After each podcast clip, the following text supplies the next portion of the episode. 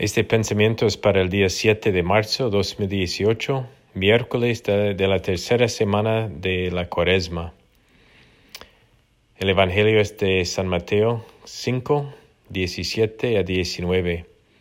Y el desafío de las escrituras viene de los Colosenses capítulos 3 y 4 y la primera carta a los Tesalonicenses capítulo 1. El punto fundamental en el que vamos a enfocarnos hoy en nuestro entrenamiento espiritual de primavera es la obediencia. Esta palabra puede tener una connotación negativa en nuestra cultura de hoy porque todos quieren ser libres. Interpretamos la libertad como hacer lo que quiero hacer. En realidad, en la vida espiritual, la libertad viene cuando somos obedientes a la voluntad de Dios. La obediencia viene de una palabra en latín que significa escuchar. Cuando escuchamos la voz de Dios y somos obedientes a Él, encontramos la verdadera libertad. El pecado puede ser definido como quiero lo que quiero ahora mismo. La santidad puede ser definida como quiero lo que Dios quiere cuando Él quiere. La obediencia a Dios conduce a la santidad que a su vez conduce a la verdadera felicidad, la cual todos buscamos. Sin embargo, si buscamos la felicidad directamente, a menudo lo hacemos una búsqueda egoísta. Sin embargo, si buscamos la santidad, que incluye entregar nuestras vidas por los demás, encontramos la verdadera felicidad en la generosidad del Espíritu. Jesús dice en el Evangelio de hoy, no he venido a abolirlos, sino a darles la plenitud a la ley y, los profetas. En otras palabras, Jesús eleva los mandamientos a un nuevo nivel en sí mismo. Los mandamientos son la ley del amor de Dios. Al igual que los padres que establecen reglas para sus hijos porque los aman, Dios nos ha dado los mandamientos porque nos ama. Él puede protegernos siempre y cuando sigamos su camino.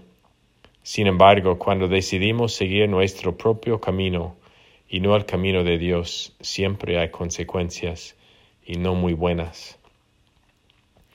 Los primeros tres mandamientos son sobre amar a Dios. Los últimos, últimos siete hablan sobre amar a nuestro prójimo. Jesús resumió los diez en dos, amar a Dios y amar al prójimo. Si seguimos la ley de amor de Dios, experimentamos su gracia y seremos llamados grandes en el reino de los cielos. Lo mismo ocurre con los niños que cumplen con las reglas de sus padres. Permanecen en la gracia de, de sus padres y todo está bien con ellos. Y al igual que los padres saben lo que es mejor para sus hijos, Dios sabe lo que es mejor para nosotros, sus hijos amados. Jesús nos enseña que cualquier persona que rompe los mandamientos o enseña a otros a hacerlo será menor en el reino de los cielos. Así que no solo estamos llamados a ser obedientes a Dios a través de los mandamientos, sino que debemos guiar a otros a hacer lo mismo también. Como miembros del cuerpo místico de Cristo, nuestras acciones afectan a todos los demás, buenas o malas. Una de las promesas que hacemos como sacerdotes ordenados es la obediencia a nuestro obispo y a sus sucesores. Recuerdo haber pensado que la obediencia iba a ser tan opresiva y que iba a perder mi libertad. Sin embargo, confío en, que el Espíritu Santo está obrando a través del obispo y es la experiencia más liberadora de mi vida. Cuando estaba en el mundo laboral, tenía que preocuparme por mi próximo avance y por cómo iba a obtener un mejor puesto. Como sacerdote, todo lo que tengo que hacer es obedecer a mi obispo, quien es obediente a Dios. No me preocupo por mi próxima asignación.